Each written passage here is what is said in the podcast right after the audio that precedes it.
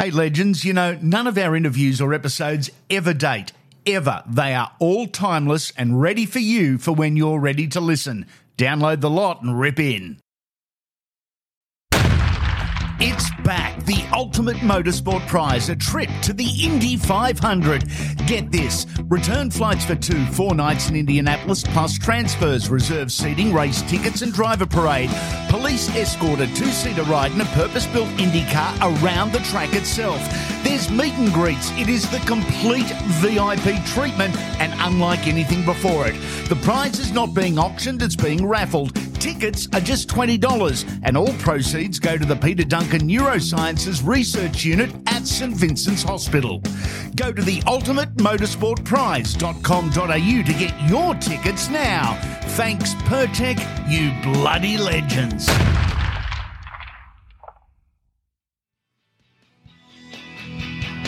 Welcome to another edition of Andy Raymond Unfiltered, the only podcast that talks with the legends every single episode and not about them. This is Best of, a chat with one of the game's greats from their Legends series interview already in the Library of Legends, where none of our interviews or episodes ever date. This one is with a guy who played over 300 first class games. That included 19 test matches, 15 state of origins, and five grand finals, winning three. His nickname was Cement, and for very good reason. He was part of the Dogs of War. This is David Gillespie. And if you enjoyed this quick chat with the great man, you'll just love the full interview. It's unfiltered and awesome. It's episodes 181 and 182 in the library. Here's Cement. Enjoy. But um, Bullfrog at the time, um, uh, Timmy was doing a bit at the club, and he must he was doing a bit of scouting for for the for Bullfrog for Peter Moore. And I think Bullfrog sent him. I was playing in New South Wales under 18s. We were playing Queensland under 18s up at Lang Park, the old Lang Park. And Bullfrog sent him up to have a look at someone else. He didn't didn't tell me who it was later. And he so he's flown up to Brisbane to have a look at a, a player that um, Bullfrog got a, a, a tip on. And apparently he's come back and he said, no, no, don't worry about him. Take this bloke, which was me. Right. And um, and that's how it kind of started there. And um, yeah, so it was Timmy Pickup went up there to have a look and, and spotted me and come back and give me the um, the, the the good word to the frog. And um, I, I, had a couple of offers, but I had a couple of offers to come down before Canterbury. And um, but I, I chose the dogs, and it was a pretty good choice because they were, you know, in the early 80s there, or they were just starting to build a pretty good side. Who were the offers from, mate? Who could have you been playing for? Well, I had a pretty good offer from West, the Magpies, and South um, back then, the Rabbits. And I was a mad rabbit. I was a mad South Sydney supporter when I was young. So that was pretty tempting, you know, being a mad, bad rabbito when I was young. And um, when I was a young, younger, playing out in the bush. But um, uh, yeah, and, and West. But um, I chose Canterbury. Um, a, a, mate of my dad's was playing at Canterbury at, at the time, bloke called Johnny Coveney. He was yeah. a front rower. He played in the 1980 grand final mm. uh, for him, and he's he's an Arimoyan boy. And um, I think Dad rang him and said, "Listen, um, the young fella's got an offer from Canterbury. Um, what do you reckon?" Is it, he said, "Mate, get him down here as quick as he can. You know, it's a good club. They're going places, and um, you know, if if I was you, I'd be this is the one I'll be going to. So that's how it all started. That links into my next question because you'd come down, you play reserve grade 83, most of 84, the Coveneys, etc. Who did you look at at the club for leadership, for guidance, for mentoring, and just a little bit of safety? Because, you, mate, you're a bush boy in the big city. Well, I'd only been to Sydney twice in my life before I come down to play you know, or two or three times. So it was a bit, it was a big call, and um, I did get homesick. I did want to go home. I can tell you. Yeah. I'd, uh, I'd ring the bullfrog a couple of times, saying, "Mate, I don't think I can last down here." You know, being a country boy um, from a small, you know, and leaving all my mates and and so and so. But um, but Johnny was a big big factor in that. He yeah. took he, he, was a mad trainer. Johnny Coveney was fit, and um, he kind of took me under his wing and and took me out training with him. Um, he he was a bit ahead of his time, Johnny. He was just a mad trainer, was fit, um, loved it, was in the gym, you know, uh, all the time. And And I've got to say, um, you know, it's blokes like Jeff Robinson and um, not so much for training Robbo because he wasn't known for his training, but he was just a good bloke, mate. And he, he was yeah. someone that I looked up to, and he kind of took me under his wing a bit too. And then you know, blokes like Steve Folkes, you know, um, who was just the ultimate professional mm. too. So in the early '80s, when I when I did come up, I had a good grounding there. They were they were um, knock around blokes, tough, you know. Um, uh, you know, they'd tell you if you were starting to get a big bit of a big head too. You know, if you started to get a bit ahead of yourself, they'd still whack into into line, and um, which was good too. You know, so it, it leveled you out a bit, and um, you know, it was just I, I, was glad that they were there. You know, when I when I first come down. I don't want to make you feel old. That's almost forty years ago, mate. Um, it was a very different time in rugby league too. The the group of men at the Bulldogs at that time, especially for a young forward, was awesome.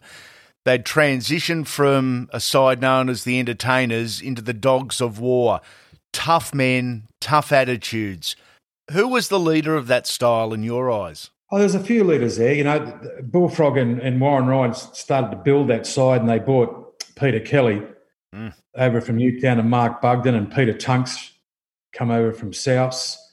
So you know, um, and Steve Folkes was already there. Um, Brian Battese, you know, a very hard player, Brian. Yeah. Um, so they're building the foundations, and then then Langmaid come on the scene as a six, 17, 18 year old, you know, all eager and and um, you know, a great workload, great yeah. work ethic, you know. So it was, you know, we trained up. We had a, we had a trainer there at the time called Dave Cooper, and um, you know, he might have been a bit ahead of his time too, but um, you know, we were very fit and probably wasn't the most talented of, of sides. You know, you had your, your Parramattas and Manleys and, you know, a very talented sides, but, you know, that side there just, just worked hard, trained hard.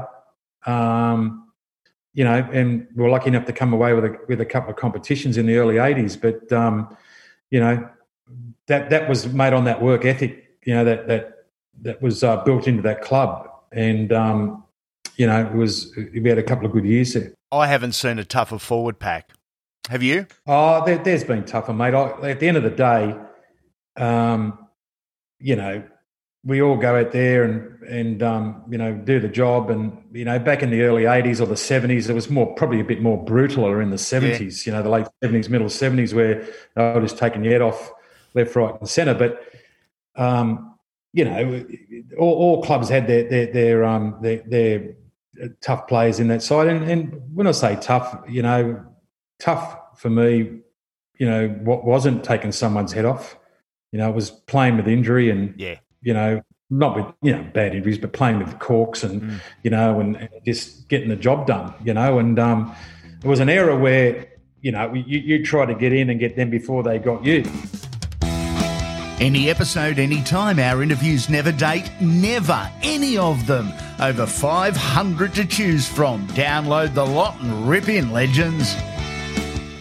You guys have built such a reputation that I reckon you'd probably beaten most sides before kickoff. You you literally scared the shit out of them. Yeah, well, I don't know about scaring the shit out of them, but um, you know, we, we, we had a that kind of an aura about us there for, for a few years, and um, you know, but, but it was built on hard work again, yep. you know, and and um, uh, you know, there were some good hitters in that side. Um, you know, Stevie Folkes, um, you know, Kel. Uh, not so much Tunksy. We used to call Tunksy the king of flop, but uh, but um, uh, you know, Brian Battese mm. could whack you. Langmaid could whack you. And um, you know, there was all them players in that side, and and and you got to realise in the day that they most of them sides are really really top line reserve grade sides. You know, so you're always on on the ball of you know if you didn't play well, there'd be someone coming up to take your spot. Because you know this, the, the reserve grade sides and the, and the under 23s back in the day, um, or especially well, now at Canterbury, you know, mm. we're, we're, we're, filled with talent, and um, would come up and you know and and that and that's another thing you know you're kept on your toes because there was there was blokes snapping at your heels to get your spot you know you, have mentioned peter kelly steve Folkes, a couple of times already now two guys that represented their state and folks here go on to play for Australia, but two guys that probably all round don't get the recognition that they deserve as to how good they really were. Yeah, well, you know, I, I lived three or four doors down from Folksy back in the day uh, in this in the same street. But he was just phenomenal, mate, for, for his for his um, size. You know, he, he was a five eight when he come into grade. What you know, weight probably, would have Folksy been? What would his playing weight would have been? Mate, he would have played around ninety kilo. Jeez. You know, wouldn't have been much, or even not even that. But when he come in, he was seventy odd kilo. He could nearly ride at Randwick, you know. but um, he put on weight, and he trained, and he got himself to that. Um, where he wanted to be, where he could cause a bit of damage. You know, he, he his his technique was um, pretty good, where he he'd kind of jump up a bit and get you, and but not around the melon. You know, around the chest, and there was obviously sometimes when they did come up a bit high, mm. as as they do sometimes. But you know, when he when he, he left a couple couple uh, couple of dents there, um, oh, yeah. and. Um, you know, and Kel, well, Kel was just a tough bugger. You know, he mm. he kind of um, in them, you know, two grand finals there, man of the match. So you know that says it all for him too. But he, you know, he he led by by example too. You know, he wouldn't do not, he wouldn't do the, nothing else that um, you know he, wants you to follow. So you know that they were good to play with. You know, mm. and um, uh, they were good days there. And then you had other blokes, you know, champion at the bit coming up. Blokes like a bloke called David Boyd Yes. You know, and and um, I think you know it was a good player back then. Um, Kyle White could hit mm. in in the day. You know, Kyle was playing at Canterbury and was a was a was a good um, tackler, so and a good hitter. So there was always um, always blokes coming up there snapping at your heels. You'd physically assault opposition footy sides with your defence. What was it, mate? Was it was it tackle technique? Was it you know being more physical than the opposition, or just a naturally hard bunch of men? I think it was a bit of everything that you said okay. just then. A lot of it was technique, mm. you know, a lot of it was, was pride, you know, that we, we, we got a bit of a reputation and we wanted to keep it. Yep. You know, pride in your game and the way you played. Um, but a lot of it was technique, and Warren Ryan was big on technique. You know, we, you know, um, we used to do a lot, a lot of work on, on defence and technique, getting your feet right. You know, I often say, listen, someone's running, you're not going to say, listen, stop, mate, till I get my feet right. You know. I've got to get plant my left foot, get my right foot up. You know, that, that don't happen. But that just comes with practice and practice and practice. And we done a lot of practice um, back then, you know, and but some that did come naturally, some it didn't. Um, for me, it kind of come natural for me because I, you know, I, I um, you know, I was kind of that body, that shape and, and size. You know, I wasn't overly, you know, I wasn't six foot four, six foot mm. five, five eleven. You know, playing around ninety five kilo, hundred kilo back then. It was a bit bit bigger. You know, before I retired. but back in the eighties, there, you know, it was just just a good, you know, fast feet. Yep. Getting your feet, you know, into position properly. It, it, it, it's not going to always um, come off, you know. But for me, you know, 60 or 70% of the time, it, it did, you know. And um, there was times when I did get, get sent off for high tackles. Um, they did go a bit awry. The legends at Pertec are a fabulous sponsor of Andy Raymond Unfiltered and super proud of their Protect range of products. Biodegradable and environmentally friendly, the Lanolin range is Australian made too. The Protect range of products is available from the 107 Pertec stores Australia wide.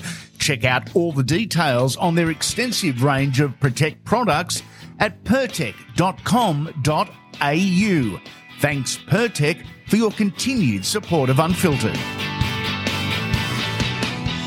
Here's a cracking story about Dave's time at Manly under the coach, the late, great Bob Fulton. But that year, the next year, that was 90, end of '96. So yeah. we'd been on the drink for a fair for a fair while, and we'd um, enjoyed ourselves. And we'd come back uh, for pre-season training, and we're all sitting around there. And he's come in to address us, you know, before our first training run. He's looked over at me. He said, "Cement, can you come into the office for a minute?" I said, "Oh, here we go. This is this is nice." He said, "Mate." he said, It looks like you've got two Goodyear tyres wrapped around your guts. he said, You'll be here at seven o'clock tomorrow morning. He said, and I've just made you a life member of the Fat Club. So I said, righto, mate, no worries. I'll be see you at seven o'clock tomorrow. so I'm thinking to myself, why would I go another year? But it was good. We, we, we, made the grand final, and he was right. You know, the interchange was coming in, and most mostly that year, um, I was just going on for you know ten or fifteen minutes, and then he, we were off, and the interchange had come on, and away we go. But um, you know, it, it prolonged my um, career for another year. Um, but we didn't go out on the note we wanted to go out on because uh, Newcastle got us in the grand in the last 16 seconds or last 20 seconds in that game in the grand final in 97. Mate, going back to 95, you guys had a great season.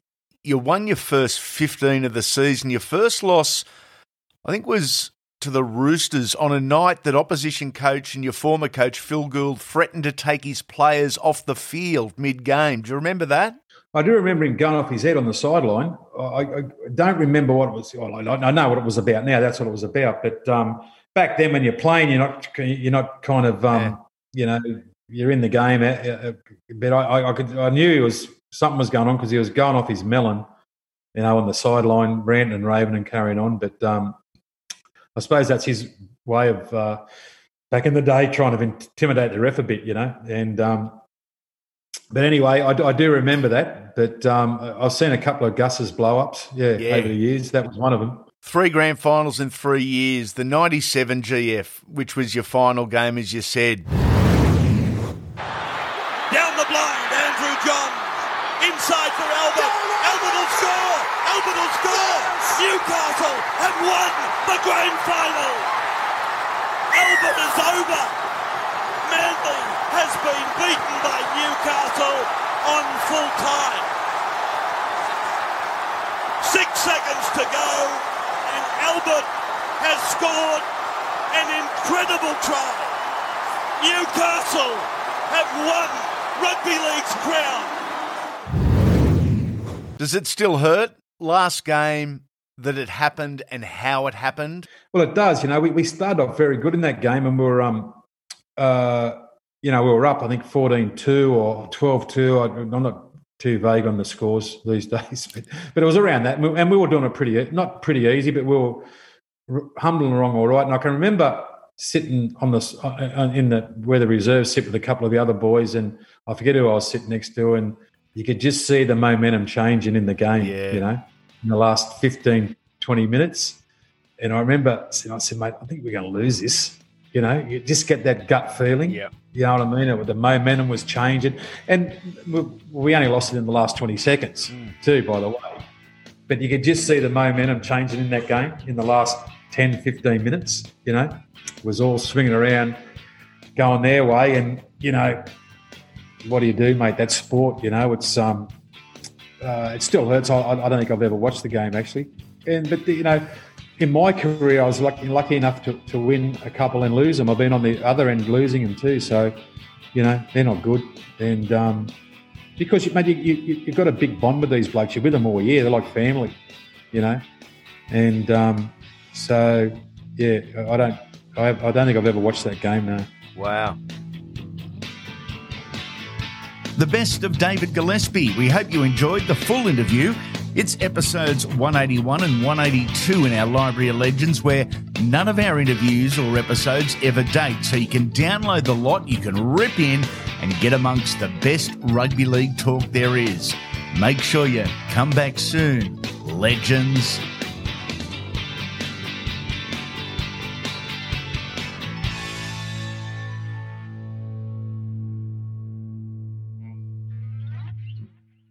ultimatemotorsportprize.com.au. Tickets are just $20. All proceeds go to charity, and you could be going to Indy.